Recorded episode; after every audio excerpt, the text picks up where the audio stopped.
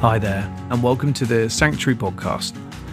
Our vision is to find sanctuary in Christ and then to be sanctuary to each other and express sanctuary to this city. And so for us, success is loving well, one person at a time. And if we can help you in any way, please do feel free to reach out, jump onto our website, sanctuarysf.com, and we would love to connect. Anyway, back to the podcast. The challenge with phones and screens in general is that it can rob you of the power of imagination. And Jesus, though, relied on us imagining things. He repeatedly said, The kingdom of God is like. The kingdom of God is like. It's like a pearl. It's like a seed. It's like a tree. It's like, it's like, and what he's saying is you need to imagine. Now, if all you ever have in your life is a screen and you just see something, you're not imagining it. So that muscle literally never gets developed. It's quite scary.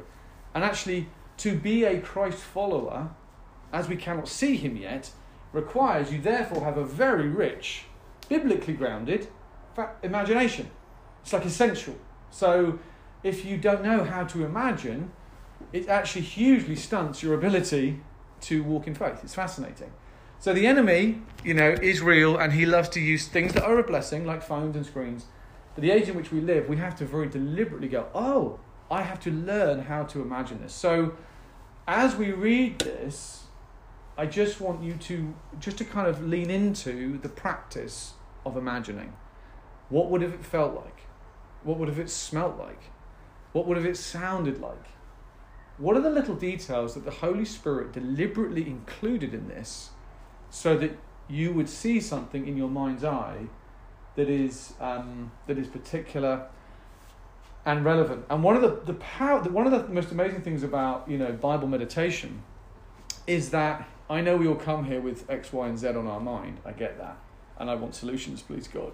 But as you do this in faith, as you actually start to lean into imagining, imagining this other world for a moment, you often find that there is connections here.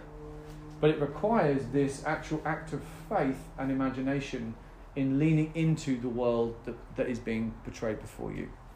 So, who would like to read a few verses from verse 30 to 44? Any willing volunteers? Kelsey, thank you. I see that hand. The apostles returned to Jesus and told him all that they had done and taught. And he said to them, Come away by yourselves to a desolate place and rest a while. For many were coming and going, and they had no leisure even to eat. And they went away in the boat to a desolate place by themselves. Now many saw them going and recognized them, and they ran there on foot from all the towns, and got there ahead of them.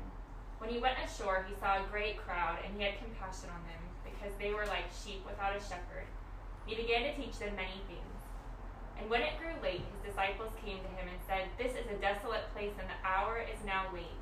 Send them away to go into the surrounding countryside and villages and buy themselves something to eat. But he answered them, You give them something to eat. And they said to him, Shall we go and buy two hundred denarii worth of bread and give it to them to eat? And he said to them, How many loaves do you have? Go and see. And when they had found out, they said, We have uh, five, five and two fish. Then he commanded them all to sit down in groups on the green grass. So they sat down in groups by hundreds and by fifties. And taking the five loaves and the two fish, he looked up to heaven, and said a blessing, and broke the loaves, and gave them to the disciples to set before the people. And he divided the two fish among them. And they all ate and were satisfied. And they took up twelve baskets full of broken pieces and of the fish. And those who ate the loaves were five thousand men. Hmm.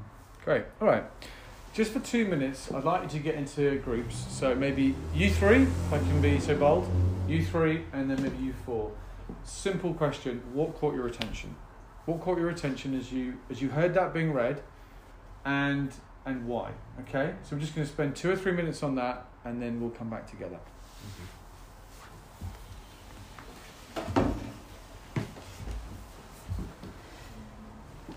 Uh, I can start. Mm-hmm caught my attention is that so the disciples go. Yeah. He's not saying, "Look at me, I'll take care of it." No. He doesn't say that. Absolutely. He does very much correct their way of doing it, but what about this group here? Anything come up that was that you want to mention? I had lots of discussion. Um, yeah, I really like actually what she shared about um, sometimes the way we approach Jesus. Like the disciples just went to Jesus and say, "Oh, okay, it's getting late, time to wrap up." Like do you probably and how sometimes we that that was really bold, right? And how sometimes in our personal life we may approach Jesus that way too, or like just saying, "Okay, this is my three month plan that I have. I have three months to do these, six months," and you went just like Jesus to work around that of on your own terms and your own thing. So uh, that was really good Mm. to reflect on how we should approach him differently. Yeah, Um, absolutely. Yeah. He's the king. Mm-hmm. He's the Lord. hmm It's great. How about these guys? We were talking a lot about the build up to the feeding, how Mm-hmm. the disciples had just come back from like going out. Jesus had just sent them out to go and preach and heal people. They come back and they're tired and they're hungry. So Jesus says, "Come with me. We'll find somewhere quiet to get some rest."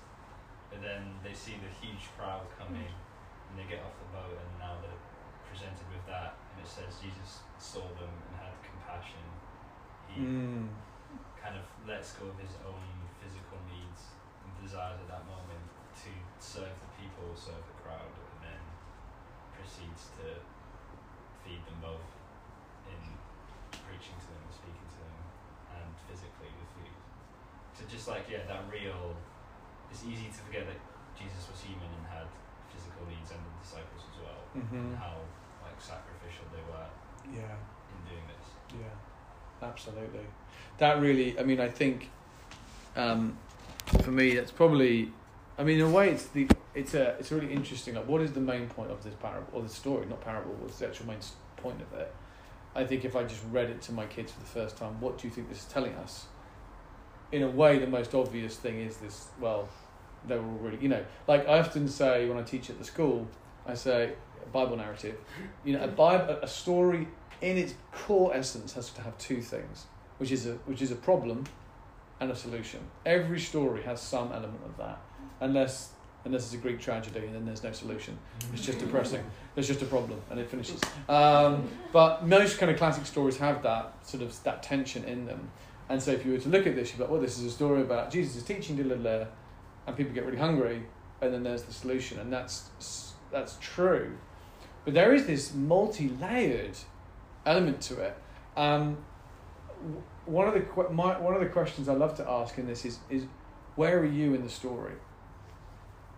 Where do you see yourself in the story? Who are the main subjects? Who are the main characters in this story? It's not a trick question. Disciples in the crowd. Disciples in the crowd, yeah. And who else? Jesus. Jesus. And then there's one other who's not mentioned in this account, but we know Like oh, the boy. the little boy, yeah, who has the thing. So there's like four, I guess, different groups. So in that, when you read this, who do you naturally sort of, how do you read this? What lens do you read this through? Who do you identify with?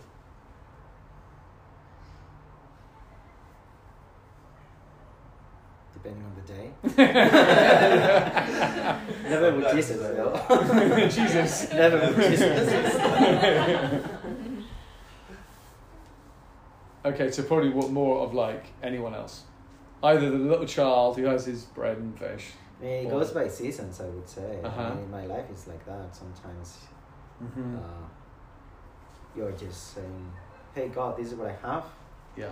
Do whatever you want with it. Yes. Sometimes you're part of the crowd. It's like I'm in a season Mhm. that I just need to be fed. I, I need to receive. Yeah. I'm hungry. Yes. I cannot do something right now. Yeah.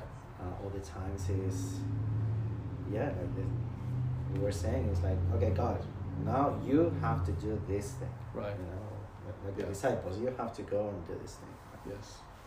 Because I guess in a way you almost do have three broad categories, don't you? You have God Himself, Jesus, and then you have the disciples and the and the boy who who do something, and then you have the third group, which is the crowd that are kind of totally passive. Really, they're literally just consumers. They're like listening to teaching and then getting loads of food. Um, and it, it is interesting how I know at different times I find myself reading. if I'm honest, although I, I don't identify with Jesus in a kind of, uh, I don't think I am Jesus, I can read this and think I need to solve everything. You know, I think I can often read stuff and forget kind of like that flow I, that I think you see there. Like, what it's, a, it's kind of, he's not saying, although he had compassion on the crowds, he loved the crowds. They didn't do anything. We don't know their names, they don't ever kind of rise up and help. Uh, you know, in my head, I get the image of them. Like, if you look at earlier in the passages, it says about Jesus healing people left, right, and center, and then it says, but no one was coming to faith. Jesus was pouring his life out, and it wasn't. He was just extravagantly kind, and it wasn't leading to a big thing. It was like, you know, like the woman who pours out the the, the, the perfume, and it's like extravagant. It's not efficient. So you've got all these like you know five thousand men. They probably think thousands of women and kids, so maybe twelve thousand people, and I think that image of them just kind of gluttonously, in a way, just consuming and like oh, you know burping. They've got too much food, and then the disciples, who are thinking, uh, you know, we've got to follow. We're following this Jesus, and uh, we're kind of scurrying around picking up all these leftovers uh, around these ungrateful people probably who are just kind of like oh cool jesus is teaching and he's providing loads of food there's no biblical evidence that then thousands of people came to christ or their hearts were changed they just got stuff but for the disciples following jesus you know it is this different deal there's this there's this tension so i'm just going to walk through the passage and just make a few comments but a lot of them you kind of said already but uh, as we said, it begins with this. The story begins with this really important context, which is they're exhausted, they're really tired. Um, if you look earlier on, Jesus has sent them out in a place of vulnerability. Take nothing, take nothing, take nothing, and they've done that, and they've taken nothing with them, but they've done stuff. And so you know they come back, they gather around Jesus, and they reported to him all that they had done and done and taught. So you can imagine these kind of like really excited disciples, like, "Hey Jesus!" You'd be proud of us. This is what's happened. You know, bloodshot eyes. They've been working 70 hours weeks. They're, they're fulfilling their calling, doing their new job, absolutely exhausted, but, but they've given themselves to it for Jesus. You know, they're doing their absolute best. And I love it, says, and, it, and he says, Come away with me by yourselves to a remote place and rest for a while. I know this is obvious, but man, living in San Francisco, you need to hear this like a mantra it is a crucial, vital thing that we know that we are called to rest. One of the great marks of Israel when they were taken out of slavery, one of the first things God said was about Sabbath. And one commentator says they were known as the stopping people. In the whole world, this crazy one nation that every seven days they just stopped. That was no one did that and they used to be the slaves. So it was like drilled into them for 400 years. Swing, chink, chink, work, work. And then the first marker, oh, you're the stopping people. I love that. And, and in faith, it's almost harder to do anything than to stop. I was talking to a member of Sanctuary just yesterday, and we were, we were talking about that. Do you find it hard to like stop? And she was like, oh my gosh, so hard to stop. My brain is always planning. So I love this, this thing, come away and rest for a while um, because they haven't even they haven't even been eating.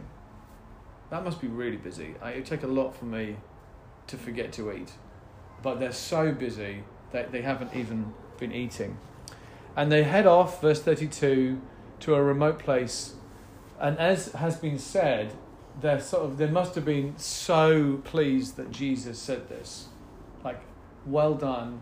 Let's go and have a spa. You know, let's go away, go to for a retreat and as they're going, many saw them leaving, verse 33, and recognized them, and they ran on foot from all the towns. Notice those words, they literally are running from everywhere around, and then they get to the place ahead of them.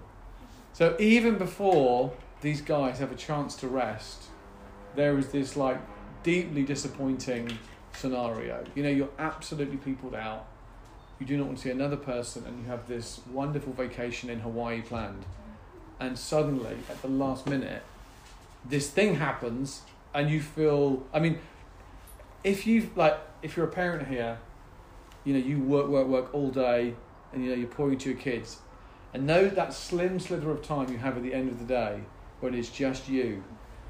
If one of your child, for some reason, violates that time and comes in, there is a potential rage you can feel that is greater and disproportionate else because you're you're like letting yourself unwind. Maybe it's just me and Josie and none of you. are like, Tom, no, I don't understand this at all. Pray for you later. No, but there because it's your guard down. You know, and you're, you're, you're like, oh, okay, thank God, I really need this. Biblical, and I need it. But suddenly there's this kind of awful moment. It's like a, it's like a, it's almost like a tragedy. It's like a, it's like a nightmare. Thousands of people. I mean, think five thousand men, twelve thousand people. I mean, we just get used to these numbers. I was in Washington Square watching uh, a film, The Princess Diaries, and they the Sundown Cinema that they do every year, and they expected about fifteen hundred people. Five thousand turn up. This is in the summer. Five thousand people is a lot of a lot of people. It was unbelievable. And actually, there's you know if there's like 10, 12, just imagine this feeling of like almost invasion.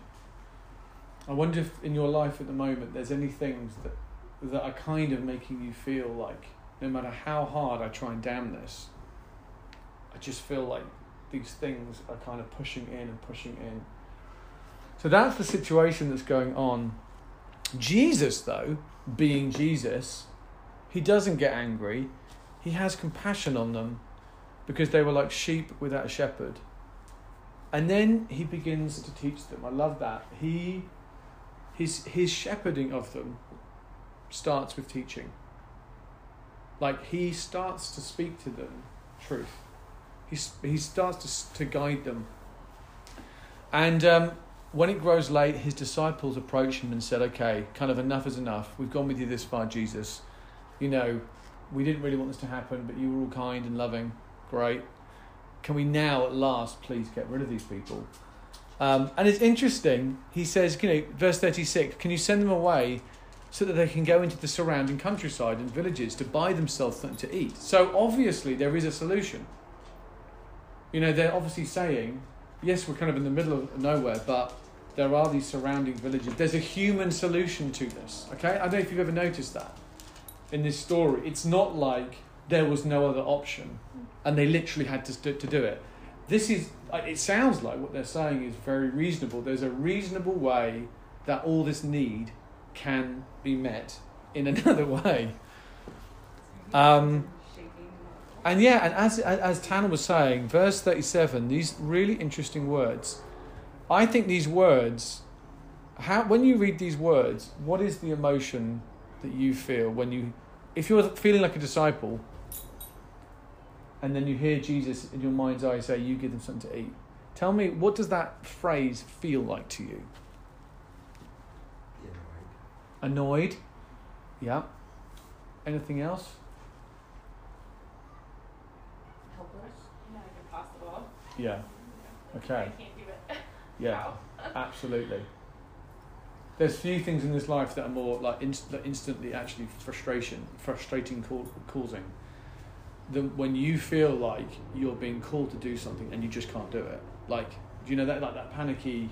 It's not just like, oh, sorry, Jesus, chill out. There's like a kind of instantaneous like it's like a panic anger, a panga. You know that you just feel like no, no, no, you don't understand. This is like I can't, I can't do that.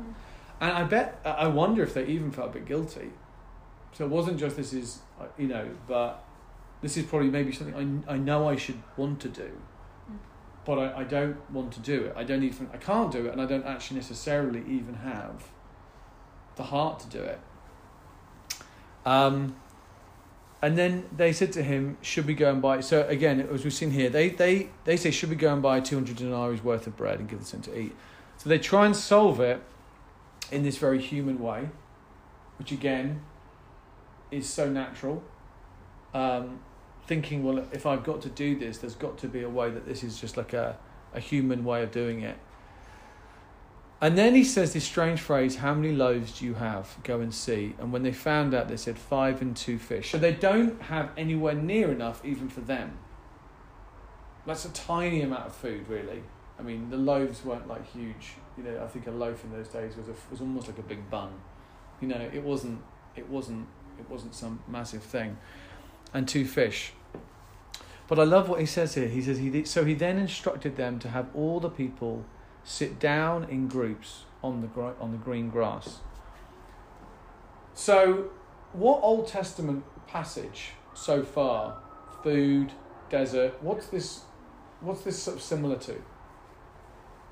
Very famous passage in the Old Testament, or, or bit of, the, of Israel's story. No. Yeah. Yeah. It's deliberately like echoing this great story from the past when God took them into the wilderness and they were really hungry and dependent on Him, and it's almost it's almost acting it out again. But look at how He does this. He he says He sits them down in groups. To have all the people sit down in groups on the green grass, and one commentator says, "Isn't it strange how suddenly there's this green grass? This is like a desert place." You know, if you've ever been to the Middle East, it's extremely hot. It's like Visalia. You know, it's 110 degrees, if not more. They'd gone to a remote place, and suddenly there's this beautiful mention of him, of him getting, he's giving them a, a place, isn't he? First thing he's doing, he's giving them a place to be together. And he's just saying that you, you need a shepherd who's going to provide a green space and a place. Is there a psalm that comes to mind when you when you picture that? A shepherd and a green pasture. What what psalm springs to mind? Is it 18? The Lord's my shepherd, I shall not want. He leads me down pastures green. That's the, that's exactly right psalm. It's twenty three, the extra psalm, but you'll you'll bang on with the that's yeah, exactly. So there's there's this beautiful like little details which we miss. It's like, oh my gosh. He is he is he is putting some pressure on the disciples. And as as has been known, they only can bring what they have got. And that's one of the most amazing bits of this whole thing is they are involved. They are involved. You know, sometimes as Christians we can be just like we can over apply grace and be like, well, it's just God. God's got to do it, right? I know I can do that. If I, particularly if I feel overwhelmed, I'm just go, you know, I go into like a hyper grace mode, hide behind grace. Like, oh, it's all just the Lord. You know, all glory to the Lord. I won't do anything. And that's actually technically called hyper Calvinism. It's a very well, long established heresy. Actually, it's not true. It is not biblical. It is not biblical to think that you can completely sit back. We we confuse um, effort and earning a lot of the time. Dallas Willard famously said, beautiful Californian Christian philosopher and teacher, he said, we, we, we confuse effort and earning. The Christian life requires effort, but it's not about earning. You're not earning it. They're, they are not earning anything with Jesus, are they? Like asking about bread and stuff. But it requires a bit of effort. So that's, that's actually helpful because I think, as has been said, I think Tanner was saying, there's this earthy feel to this. It's a very earthy story it isn't just some kind of elevated out of normality. There's this sort of, you know, real sort of visceral feel to this story that, that's actually important to, to hold on to. But this is the picture. He is a shepherd, even in the desert times, even when there's a sense of lack. He is providing for them. So they sat down in groups of hundreds and fifties. And then here we go. You, you may have noticed in verse 41 um, it says these these can anyone spot the five sort of actions that happen in this one verse? And a lot has been written about these five because they're very beautiful. They're very instructive to the whole of the christian life. What happens next? Verse 41 he Gave thanks. no the first one? Took. took. Took. jesus took something. Okay? He took in my translation, it says he took the five loaves. Okay? Let's go. Who can see the next one? What's the next thing that Jesus does? Takes the two loaves and the five fish. Sorry, you know what I mean. The two fish. He looked. He looked. That's right. So he took, and then he looked. What's the third thing that he then does? Blessed. He blessed. In some translations, he gave thanks. In the NIV, it says that. I got confused this morning. It's like, why does it not say blessed in the NIV? I texted some friends of mine who were, were very clever and they said, oh, don't worry. In this, in this moment, the Greek for blessed and thank, give thanks are interchangeable. The NIV got it wrong. Yes, he, he, he, he took And then he looked, and then he blessed. What's the next one? He broke. He broke the bread, and then what's the fifth one? He gave. I love that. Someone might just shut the window. Sorry, Tobias. that sounds great fun. Um, Lydia, would you mind just showing the other one? Sorry, I'm so sorry. Beans is also a little bit uh, fragile himself. It's very easy, easy to. So we see these lovely, these beautiful four pictures. I don't, I don't know if you've ever meditated on those. See what Jesus? Thanks, Lily. You're getting beans? He's just in here, roving like a crazy wolf.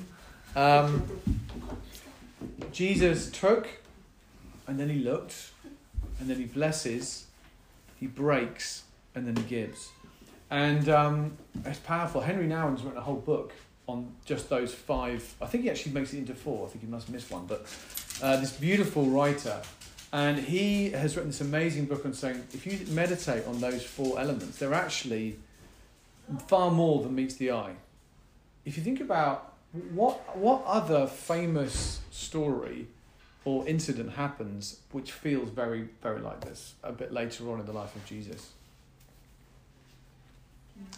Yeah, the Last Supper, where where Jesus is doing it again with bread. He took the bread, he looked to his, he looked up, he blessed the bread, he broke the bread, and then he shared the bread.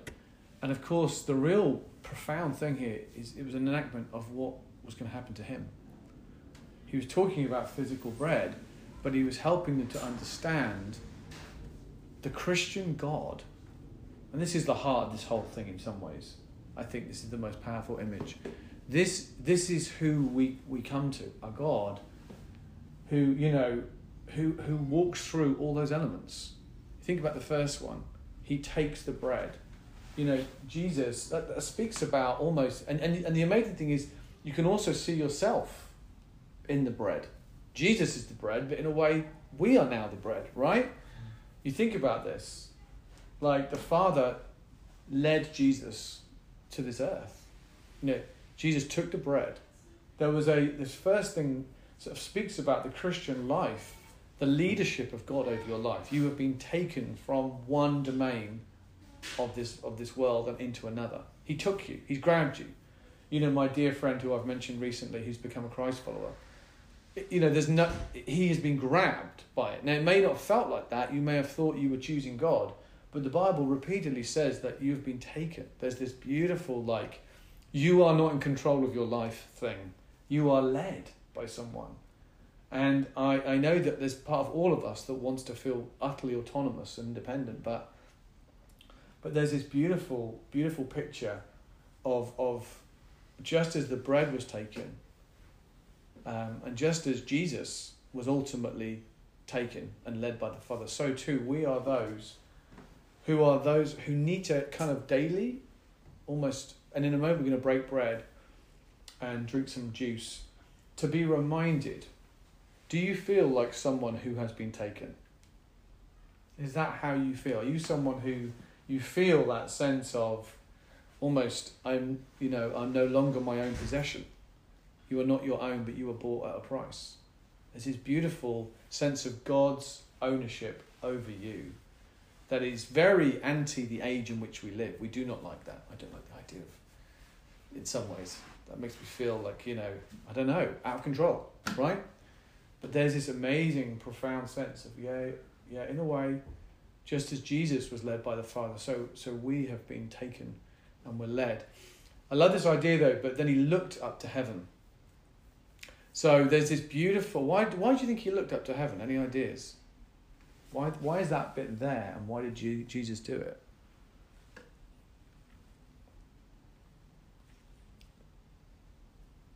I don't have some very clever answer, by the way. Don't fear your instinctive thought.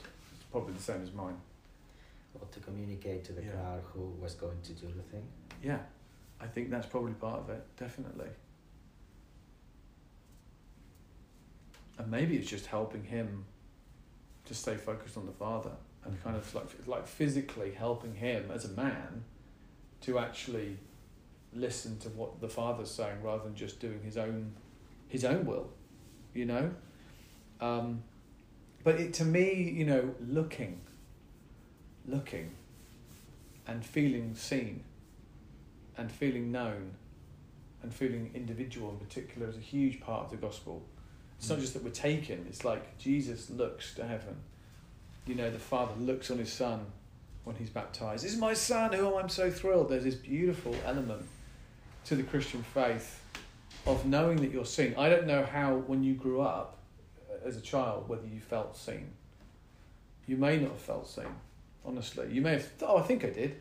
But as a little child, you, you may not have actually felt that seen. You may have felt slightly in the way, or you may have just felt, you know, uh, an inconvenience.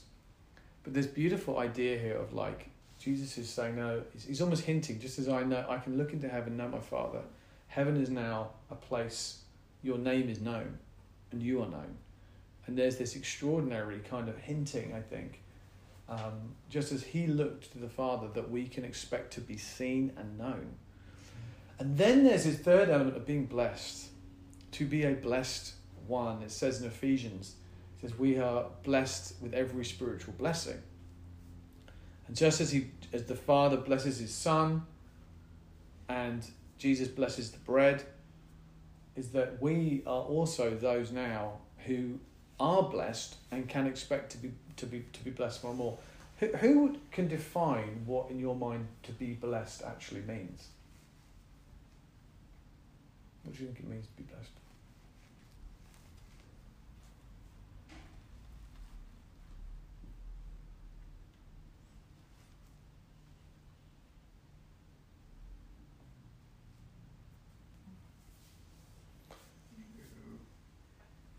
So what comes to my mind is like a like a covering of like protection and care and love and Mm. like provision.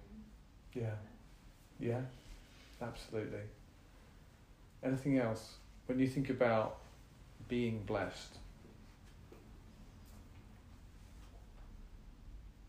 what's the opposite of being blessed? Cursed, yeah. So you, you, you see that repeatedly. It talks about Jesus being cursed on the cross in Galatians so that we could be blessed. So he experienced something so that we could receive something in exchange. Any other thoughts about what it means to be blessed? The favor, re- receiving the favor of God. Right. Yeah, something we don't deserve. Yeah, absolutely. Sam? I was just gonna say it lacks specificity, but I would say like the mark of like receiving the mark of grace. From Mm. Um, so in many ways, I'd say every person is Mhm. whether they like know it or not. Right. Yeah. Absolutely. I mean, all the, the crowd's so blessed, aren't they? They've just literally. I mean, we don't have to overthink this. I think the word is a very broad word. It's a powerful word. It's a real word, but it's not a hyper technical word. It is actually deliberately broad. And I think you're right, there is this sort of fountain of blessing that all of us experience a lot of the time that we don't even realize. But he does do something, and he blesses them. And um, it's interesting, actually, even at this Father's Day retreat, one of the things that the guys coming, Steve and Larry, really want to do is bless you, to anoint you with oil and to bless you. And I think having, like, even as you were saying, Tanner, about being Christ to each other, yes, this is the Father, but the body of Christ blessing one another, building each other up in the most holy faith. It's a f- actual thing you can do. One of the most, I remember years ago, um, I was at this, I was about 22 and I was doing this gap year thing, and there was this like few days of, tr- of training, and all these kind of, you know, people coming in to do this training, and there was one night of prophecy, and um, this amazing guy called Dave, Dave Devenish, who's got this incredible voice. Um, and he used to be a merchant banker and then he became Uh, church planter guy. Anyway, he was praying for everyone and he was just prophesying of person after person. It was amazing. It was just like, he was so fatherly so accurate. These long kind of like words. And then he came to me and he just looked at me and I vividly remember it. And all he said was, bringer of blessing. And then he moved on. And I was like, what? Like, that's it? like bringer of blessing. And at first, I was a little bit gutted because everyone had these long things. And then, do you know what You're though? like cursed. Yeah, yeah. The- well, you're just gonna bring blessing. yeah, it was funny though. The more I've thought about it, the more it's it's it's been such a huge word over my life, Mm. and actually, the idea that I I think it's true, and obviously it is true for all of us. But I also feel like I feel the smile of the Father that you know, particularly when I'm in a slightly more healthy place, you know, spiritually and emotionally, particularly, um, I can be a blessing to people. So he so there's this blessing element, and there's this sense in which even today, as we break bread in just a moment, we are conduits, we're channels of God's fresh blessing.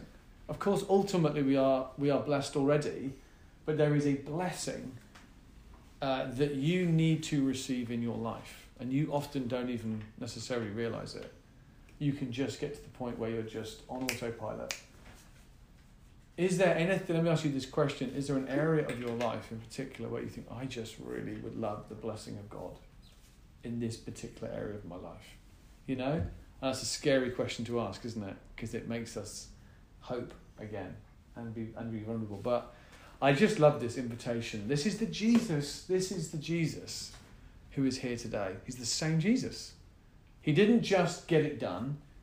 He took the bread, he looked to his father and he blessed it, and then he broke it. And I guess when we look at the breaking, again, and we look at Jesus' body broken for us, and we think about our lives, you know, I love the order of this. He doesn't he doesn't break it and then bless it.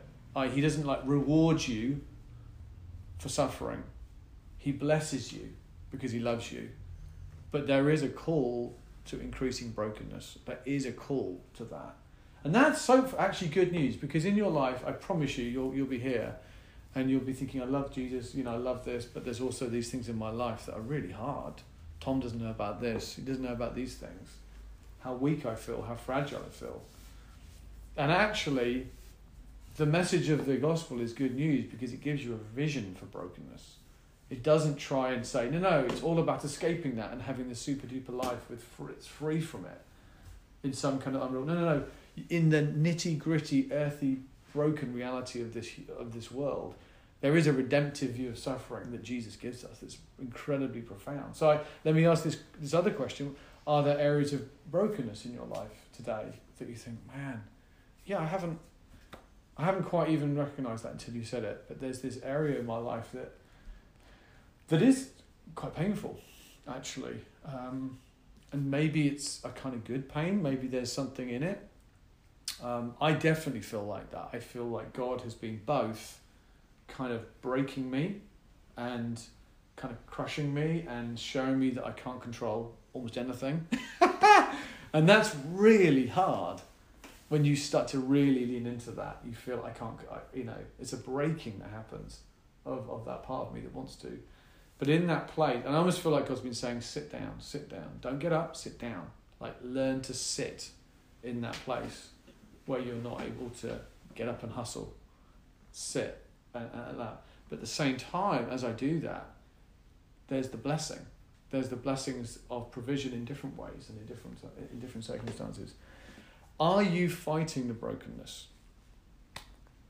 Are you still?